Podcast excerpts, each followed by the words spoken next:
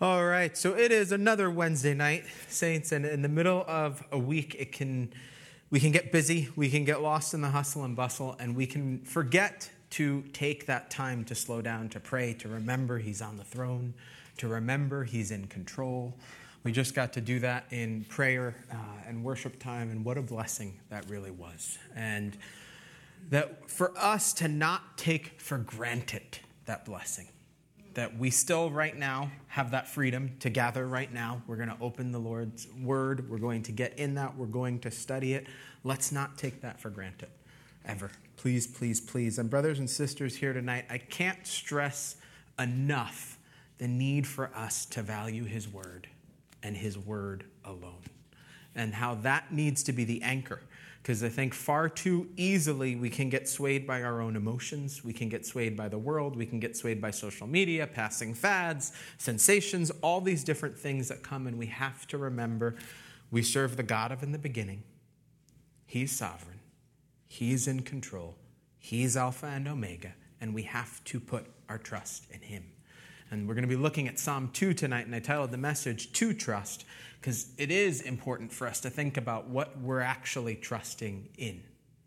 Are we trusting in Him alone? Are we trusting in His Word alone or not? Let's pray. Heavenly Father, thank you for this time. Thank you for your Word, Lord. Thank you for bringing us together for a time that we can be in your Word. Father God, I just ask, Holy Spirit, fill me, get me out of the way that we can just focus on what you have for your people, Lord. And I just pray that you take distractions away and help us to just focus on your word and focus on what you would have for us tonight, Lord. That we would anchor in you, that we would surrender to you, and that we would trust you. In Jesus' name, amen. So tonight we're going to be continuing our study in the book of Psalms. It's where we're going to be living for a little while. There's 150, so we're going to be here for a little while, friends. Uh, and before we get started, uh, I'm going to ask you to take out your homework now. Homework check. Who did their homework from last week? Did you ponder the three areas of the charge that was given at the end of the message? Now, I want to be clear when I do this, and I would say this to youth too.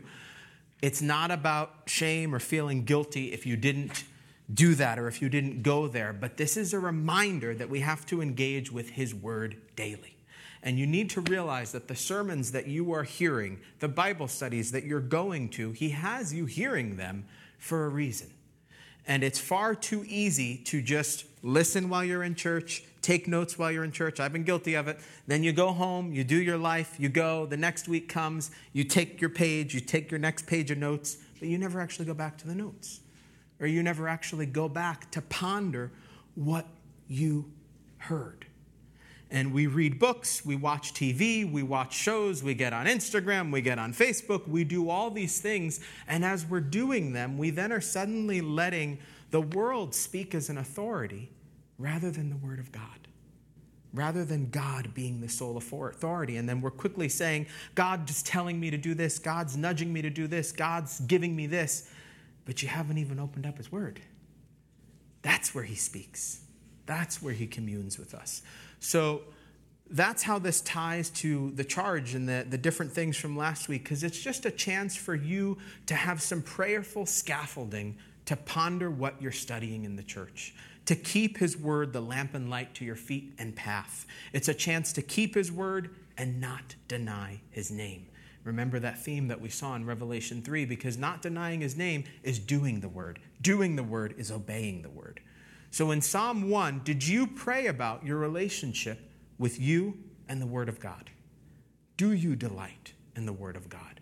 Do you meditate on it day and night? Where are you planted? Where are you growing? Did you ask God to search your heart for areas you might be walking, standing, or sitting in sin? Number two, who did you pray for this week that is on that path of walk, stand, sit, and sin away from God rather than the path of kneeling, praying, and standing in Christ alone. Who needs salvation? Who can you be praying that they would come to the Lord Jesus a Savior of their life? And the third, did you meditate on His Word this last week? Are you just doing your reading plan so you can check off, I read five chapters today, woohoo? Or are you studying and slowing down and remembering to meditate to ponder and to prayerfully chew on His Word. So if you didn't get to do it last week, you can do it this week. You can do it all the time. Just keep doing it. But, saints, we can't be a church that just engages in His Word when we're in this room. It's not going to work. We can't. We can't fulfill the door of service and evangelism that He's called us to if that's all we do. I remember when I first got saved, Calvary Chapel, Hudson Valley, whenever we got together, it was something that struck me so beautifully. Anytime we got together, the Bible came out. If somebody was going to be talking about something going on in their life, the Bible came out. If I was talking to a brother in the Lord and saying, I'm thinking about doing this, the Bible came out. We have to keep the word at the center. We can't conceal carry our Bible. We need to open carry. Amen? Amen. Let's open carry, folks. So tonight we're going to tackle Psalm 2.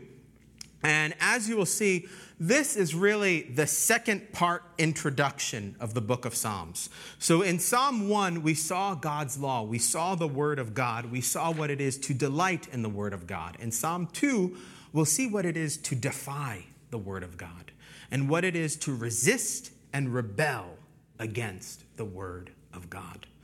While Psalm 1 isn't quoted so much in the New Testament, Psalm 2 is. You're going to see it in there about 18 times. I'm going to give you a bunch of scripture verses. I should, should have made a flyer or something with these because I'm going to give you a bunch, but dig in later. Matthew, in Matthew, you got 317, 723, 175. In Mark, and if you need them, come to me after, 111 and 9 7. In Luke, so it was 111 and 9 7. In Luke, 322 and 935 in John 1:49, in Acts 4:25 to 26, 13 33, Hebrews 1 2, 1 5, and 5 5. Sounds like I'm doing a bingo call. And in Revelation 2 26 to 27, 11 18, 12 5, and 19 15. That was an intentional moment of giving you more scripture cross references than I normally will. And I know I give a lot and sometimes go quick. Come talk to me after if you need it. But the whole point of that, folks, is again, this is another opportunity now for you to engage with the word during the week away from here. Go look those up, go dig in, dig deeper, dig deeper into the word of God. Psalm 2 is also called a messianic psalm. It's also known as a royal psalm because we see the coronation of Jesus King. King Jesus Messiah amidst the rebellion of nations rejecting him. While there's no clear author seen in the text itself, Acts 4:25 reveals the author is David. And that's the beautiful thing. If you notice, scripture just proves scripture. Those cross references in your Bible, read them. The psalm itself can be seen in a few splits. The rejection of the Messiah, particularly his first coming, then the second half showing the prophecy of his second coming and the wrath and judgment to come, and closing with a call to serve and trust Jesus to escape the wrath to come. Within the psalm, we see different voices taking place. We see the voice of the nations in rebellion. We see the voice of God observing their vain rebellion. We see the voice of God to the Son of God as the Son recounts what the Father told him. And then we see the voice of the Holy Spirit convincing, teaching, rebuking, and exhorting unto laying all our trust in Jesus. So we look at Psalm 2. Why do the nations rage and the people plot a vain thing? The kings of the earth set themselves and the rulers take counsel together against the Lord and against his anointed, saying, Let us break their bonds in pieces and cast away their cords from us. Why do the nations rage? Verse 1 and the people plot a vain thing. David starts this psalm with a rhetorical question.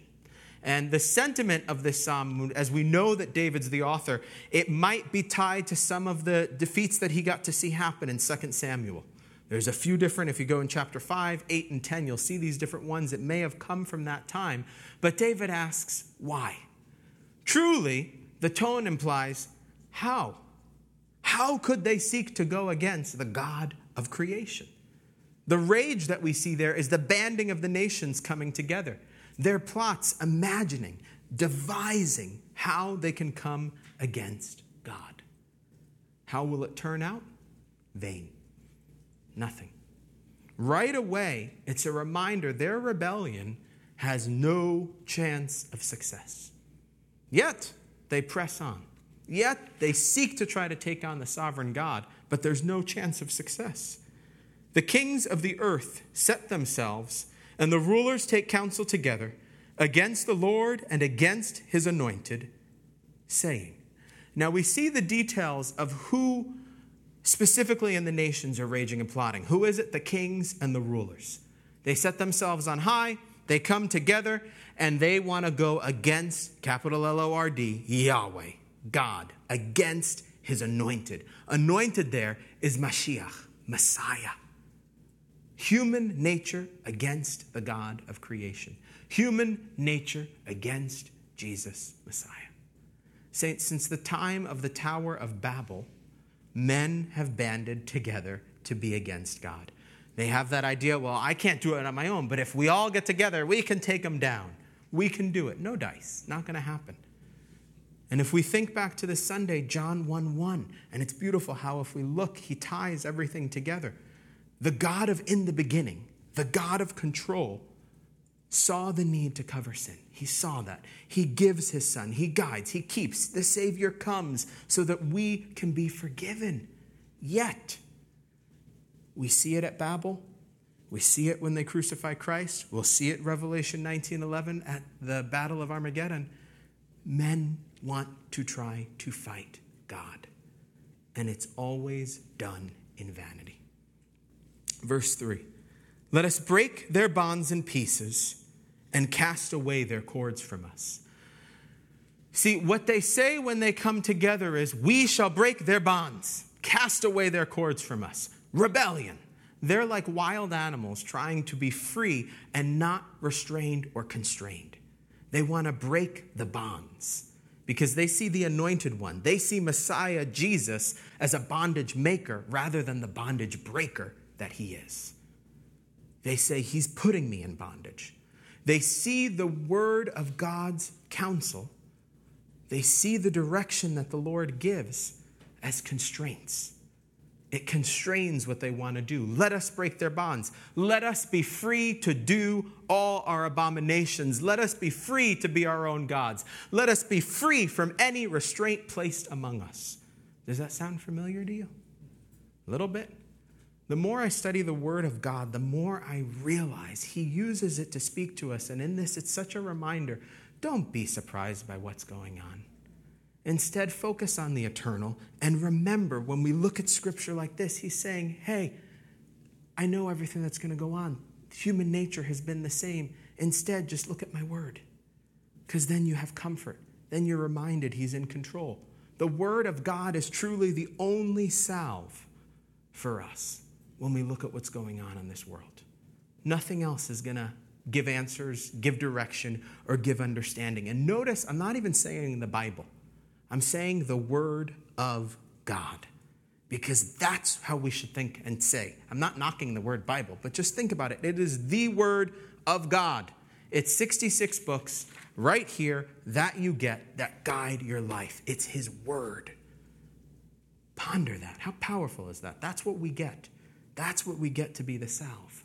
Now, for them, they don't want that. They don't want that counsel. Break the bonds, cast it away.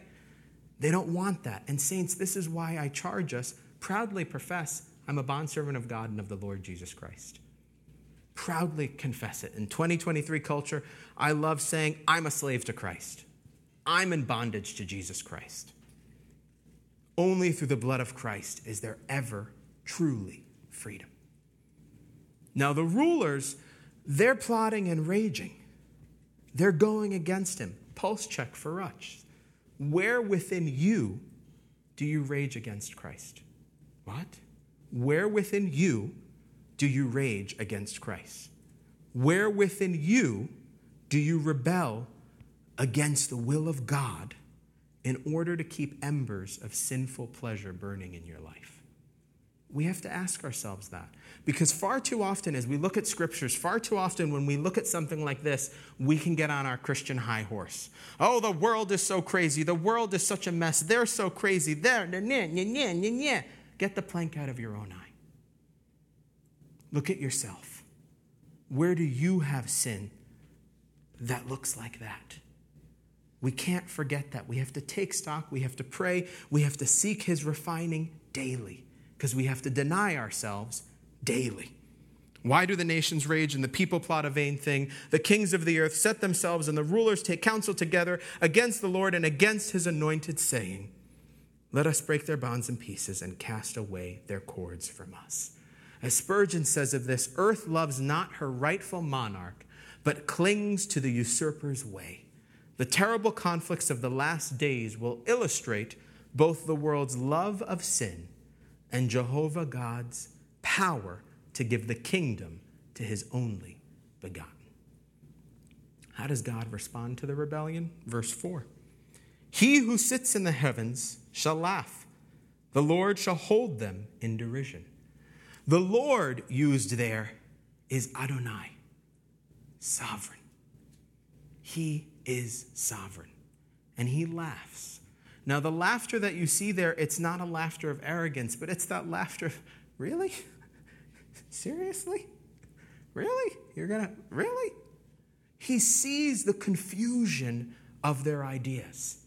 He sees the futile resistance to the omnipotent and sovereign great I am. But God has no fear for these rulers. For he who sits in heaven, notice where he puts it says, then he, uh, sorry, verse 4 He who sits in the heavens shall laugh. He sits on the heavens. He is on the throne. He's not nervous. He's in perfect peace. Saints, throughout history, people have opposed God and his kingdom. And throughout history, I'm going to tell you a secret God's remained on the throne. And he's not going anywhere. He stayed there. And he shall be there. Somebody said it. I'm going to say it forever. And we have to realize that. When we again look at our culture, when we look at what's going on, as I was reading Psalm 2 and, and, and in preparation for this, I'm like, wow, it's like our world right now. Raging, rebellion against God. But God's on the throne. Not but, and God's on the throne. He's in control. Verse 5 Then he shall speak to them in his wrath and distress them in his deep displeasure.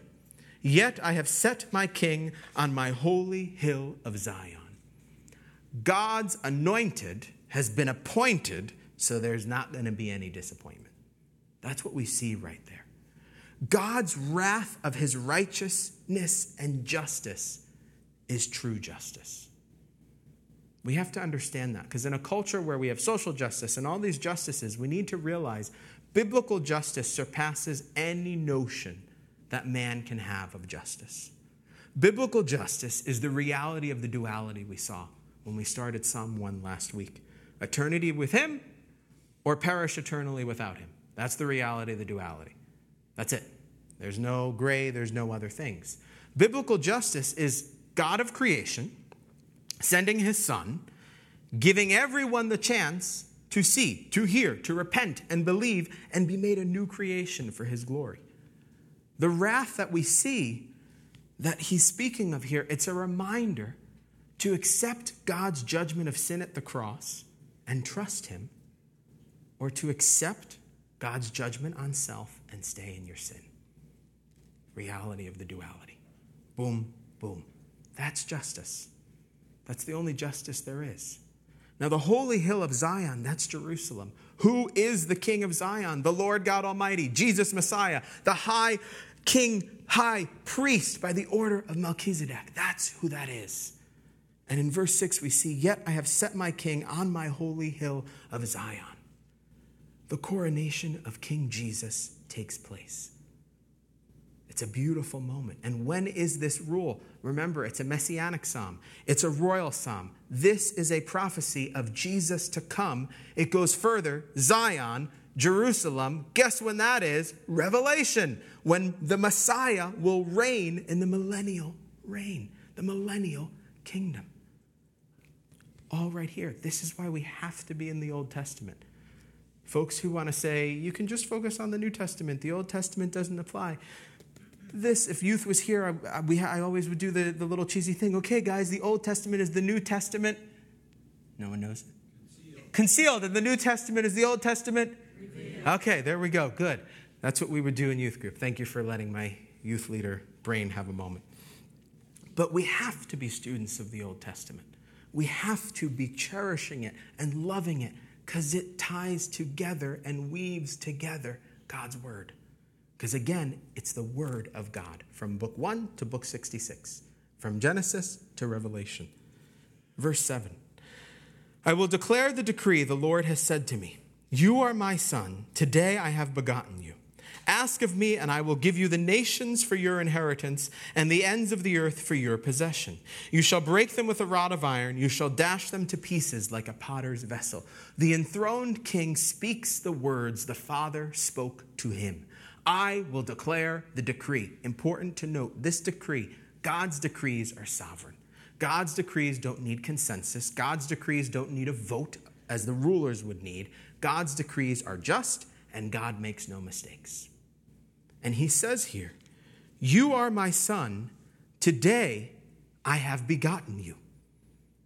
This is where I get excited at how God works. Turn to John, the book that we're in on Sundays. John 1. You can't make this up, it's exciting. John 1. In the beginning was the Word, and the Word was with God, and the Word was God. He was in the beginning with God. All things were made through him, and without him nothing was made that was made. In him was life, and the life was the light of men, and the light shines in the darkness, and the darkness did not comprehend it. Do you remember what we saw on Sunday? Jesus was with God before time began, before all was. And here we see, Today I have begotten you. That begotten is important because begotten means that Christ has to come in order to be begotten. And where we are in John this Sunday, we will see him come in verse 14 of chapter 1. And the Word became flesh and dwelt among us, and we beheld his glory, the glory as the only begotten of the Father, full of grace and truth. Christ was begotten for a specific time and for a specific purpose the Word as flesh. The Word that we could hear God's mind for his people that we could see our Heavenly Father's love for us, that we could then have the bridge unto eternity with our precious King, that we could have the blessed hope of the rapture, and as we read Psalm 2, the blessed hope of that millennial reign where we will reign with King Jesus. And I just show how that ties to John. We sometimes get lost looking for this experience with the Holy Spirit, and there are the gifts of the Spirit, and they should be done biblically. But this right here, this is an experience with the Holy Spirit, orchestrating and weaving together and tying the word that we're studying as a church body. Verse 8 Ask of me, and I will give you the nations for your inheritance and the ends of the earth for your possession. God promises Christ complete victory and rule over all. He says, You are going to have complete victory and rule over all. Now, he's going to have heard that and he will hear that at another time. Turn to Matthew chapter 4. And when we turn there and look at verses 8 to 11, again, the devil took him up on an exceedingly high mountain and showed him all the kingdoms of the world and their glory. And he said to him, All these I will give you if you will fall down and worship me. Then Jesus said to him, Away with you, Satan, for it is written, You shall worship the Lord your God, and him only shall you serve. Then the devil left him, and behold, angels came and ministered to him. Right here, we see Satan's final attempt to sway our king. And we see God has his sovereign plan, which we see in Psalm 2, that he's going to have the nations for the inheritance, the ends of the earth will be your possession. But at the same time, the enemy tries to have a counterfeit for what God wills and ordains. One man, one woman, one flesh versus create your own gender, create your preference, be one with yourself, which is ultimately all selfish. I'm using that as one example, but we have to see there's God's way or Satan's destruction. Once again, the reality of the duality. That's just the way it goes. And it's not just coincidence that we see this. The enemy comes to the Lord and tries to give him, Look, I'll give you everything. You can have it all. You just have to worship me. That's not how that goes. God knows. And what does he battle with? What does he fight with in Matthew 4? The Word of God. It is written. It is written. It is written. May we be a people who fight with. It is written. Not emotion, not self. It is written. And here in this portion of the psalm, we see the joyful security of Christ's promised victory. Verse 9 You shall break them with a rod of iron, you shall dash them to pieces like a potter's vessel. The rule that Christ shall have. Now, this verse right here, verse 9, is spoken in the New Testament by none other than Jesus himself. And the way he speaks of it confirms that this is a messianic psalm. And we're going to turn there. Turn to Revelation 2, and we're going to look at uh, chapter, chapter 2, verses 26 and 27. And when we look at this, we're seeing now the church of Thyatira. And we're going to see what the Lord says here in verse 24. Now to you I say, and to the rest of Thyatira, as many as do not have this doctrine, who have not known the depths of Satan, as they say, I will put on you no other burden. But hold fast what you have till I come. And he who overcomes and keeps my works until the end, to him I will give power over the nations. He shall rule them with a rod of iron. They shall be dashed to pieces like the potter's vessel as I also have received from my Father. That's what we're seeing right now. And I will give him the morning star. He who has an ear, let him hear what the Spirit says to the churches. Now, in this, Christ explains to this church which is corrupt. They were known for their work unto God, their love, their service, their faith, their patience. I thought I just said they were corrupt. Yet, they allowed false teaching unto the point of tolerating it for truth. And this is important to note. We can't compromise, saints. The authority has to be the Word of God alone, for judgment will come. That's why I am praying as I'm starting this journey as your pastor that we strive to be the Church of Philadelphia. Keep His Word, don't deny His name. Because the second we allow ourselves to adopt teachings that pull and abuse and misuse Scripture, it's the second we get on that slope of walk, stand, sit to sin and destruction. And we have to be on guard. We have to be diligent. We have to be faithful, which is why he says, He who has an ear, let him. So we see the judgment that will come during Christ's millennial reign and the power he shall have a rod of iron that's a beautiful image, and that reminds us that the royal son has absolute power. It's not a rod that's flimsy, a rod of iron. The smashing of the potter's vessel would be interesting for them at that time to hear because ancient Eastern kings, they would have a ritual of breaking clay jars when they would go to the war, and that breaking of the clay jar would resemble that they were going to have victory over the enemy because they break the jar, and then that means that their gods are going to give them the victory. No, that's not that. And that's another example where man has a way of thinking things will work out beautifully but as we see here, the one breaking has the final victory God, Jesus Messiah, because all is finished at the cross. We are all finished at the cross. We're either finished unto eternity with Him or away with Him. Pretend, and, and it goes on your choice. Do you surrender or do you rebel? John 1 1 through 5, which we looked at this weekend, it showed us the deity of Christ. It showed us his oneness with God. And his status as the begotten, what does it do? It builds the bridge for us to be one with the triune God. And when he returns in his glorious second coming, we who've been raptured up and gathered up with the king, we get to come and rule with our mighty king. Revelation 19 and Revelation 20. Read it and rejoice. See the promises that we have, see the hope that we have. Dig in there.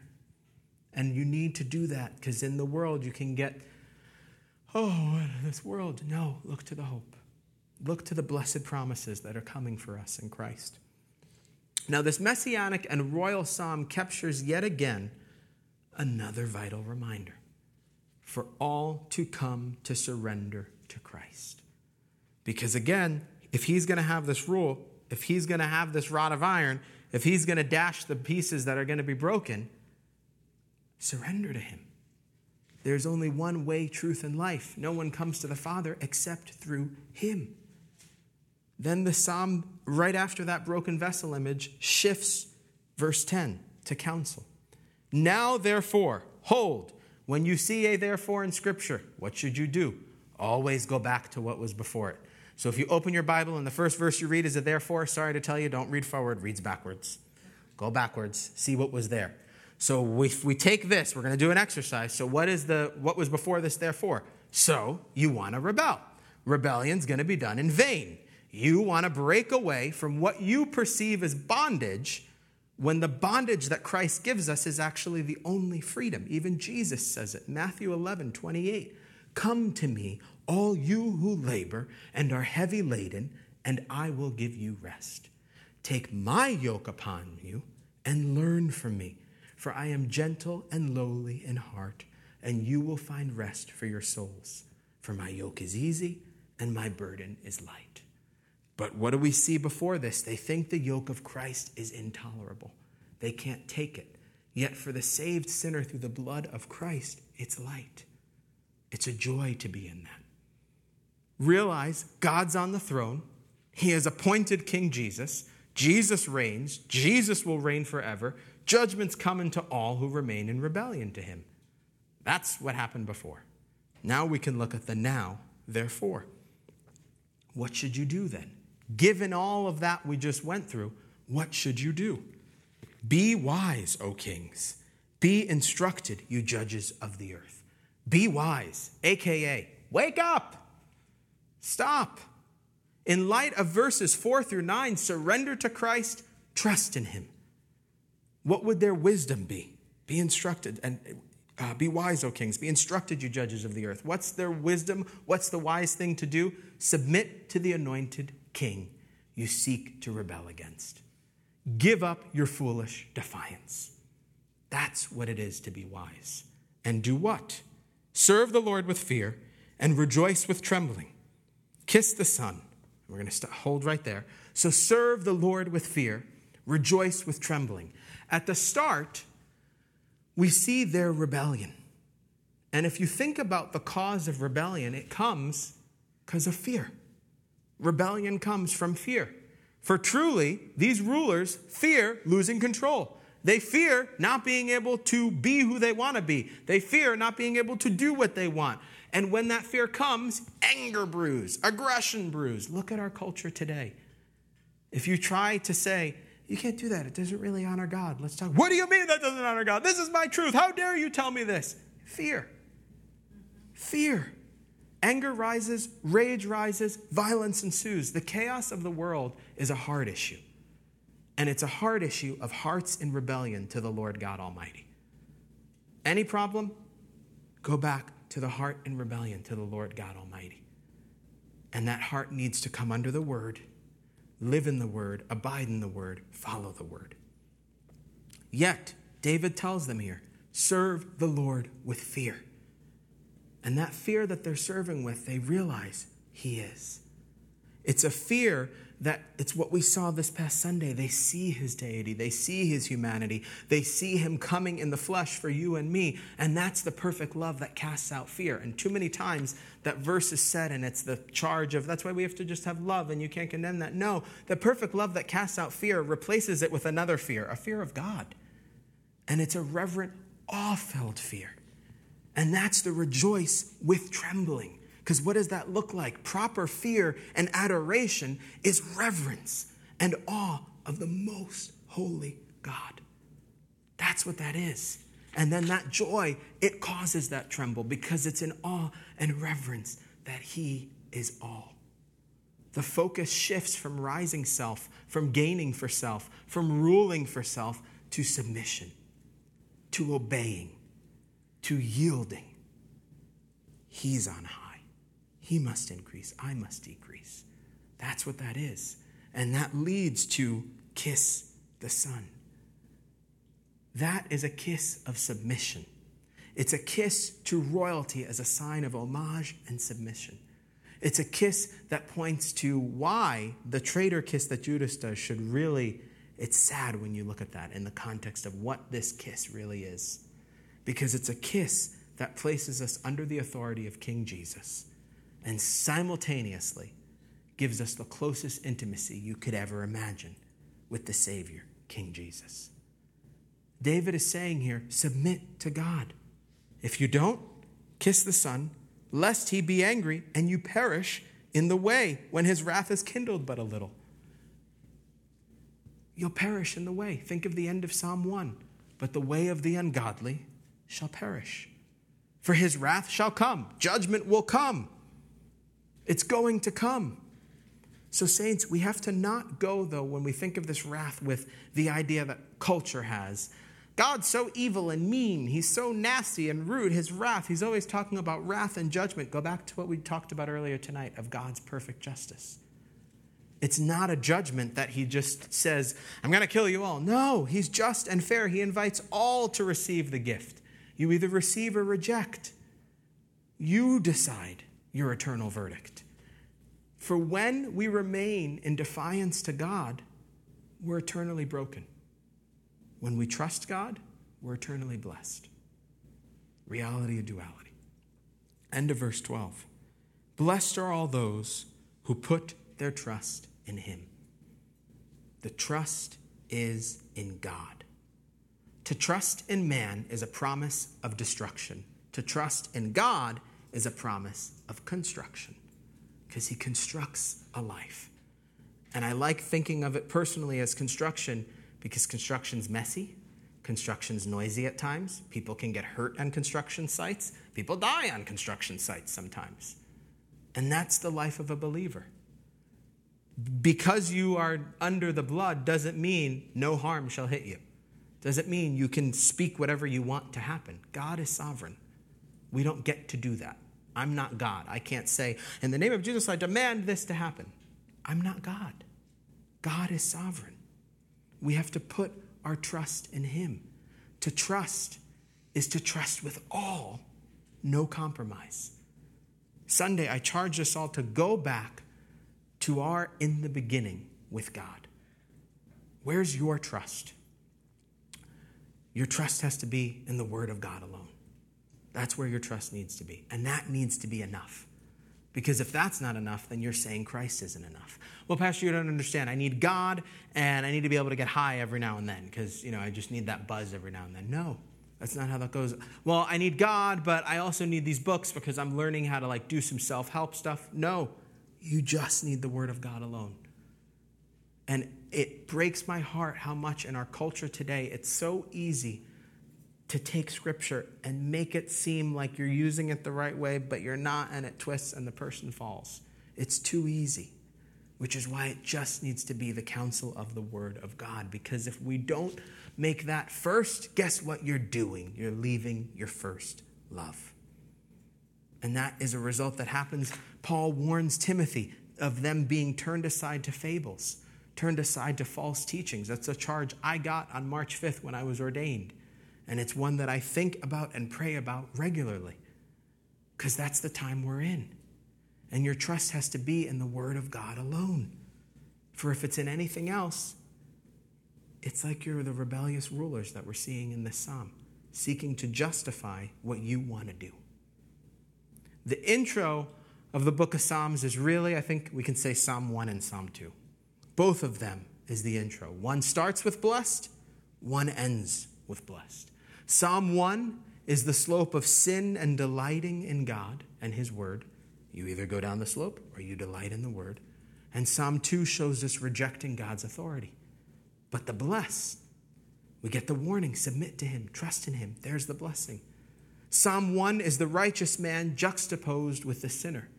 Psalm 2 is the disobedient and ungodly world juxtaposed with the righteousness of the perfect judge. God. Psalm 1, we saw the chaff being driven away and drifting, just blown away. In Psalm 2, and with that, I want to remind you actually remember what's your root system? because the chaff doesn't have that. What's your hidden root system? Just want to remind us of that so we check where are we anchored. Psalm 2, we see the broken pieces of the potter's vessel. How do they get broken? Because they're in rebellion. How do you avoid that? Guess what? Anchor in Christ alone. And it doesn't mean life is all easy. I want to remind you of that. But it does mean when things get hard and you feel like you're broken, you've got access to the one who will give you the endurance. You've got access to the one who will give you guidance, who will give you comfort, who, as you go into the word, you'll find the encouragement to say, I'm ready to go another day. I'm ready to face what you have. And you're able to say and understand what Paul meant when he said, when the Lord said to him, My grace is sufficient for thee. We finally get that. So the intro to the book of Psalms gives us the anchor for this book, this book of songs to the Lord, this book of worship and prayer. The anchor is the word of God and Christ alone. That's the anchor. In the beginning was the Word, and the Word was with God, and the Word was God. Where is your trust? Is it in Christ alone or Christ plus blank? It's a question we have to ask. Next week, we're going to be delving into Psalm 3. Before we do, your charge, your homework. One, turn Psalm 2 into a prayer for every ruler, every leader on this earth, anybody that you know that's in authority, turn it into a prayer for them. That they would come to a place of reverent and awe filled submission to Jesus Messiah. And that's the beauty of Scripture. We can take Scripture and turn that into prayer, to see that and pray for those leaders. Two, search your heart and prayerfully ask God, and this is a scary one to ask, where am I in rebellion to you? Lord, show me where I'm in rebellion. Show me where I'm resisting how you call me to live by the word of God. These first two Psalms that we looked at are rooted in God's authority. Where am I resisting? And lastly, where is my trust, Father?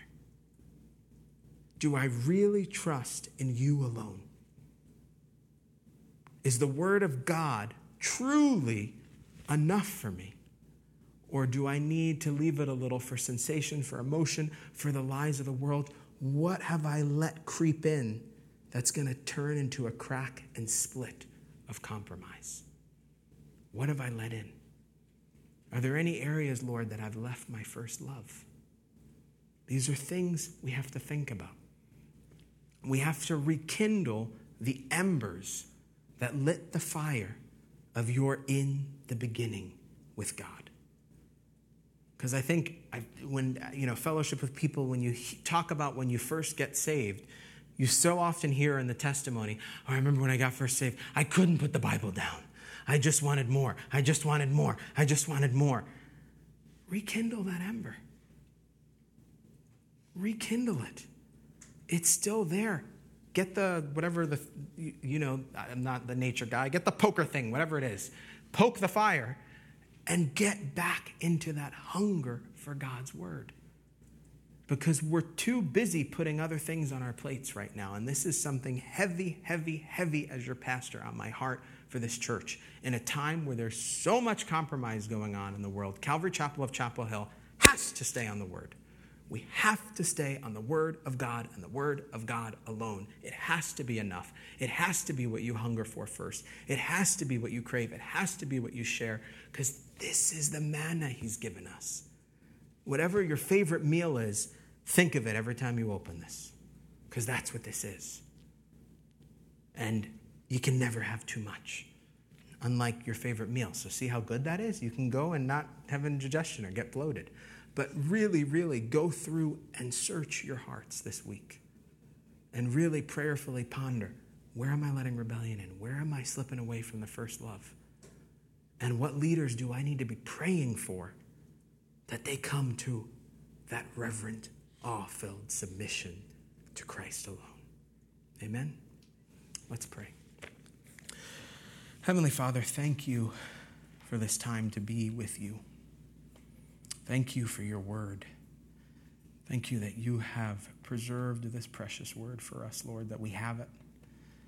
Thank you, Lord, that we can freely read it and study it, Lord. And we do pray for our brothers and sisters who face persecution for coming to your word, Lord.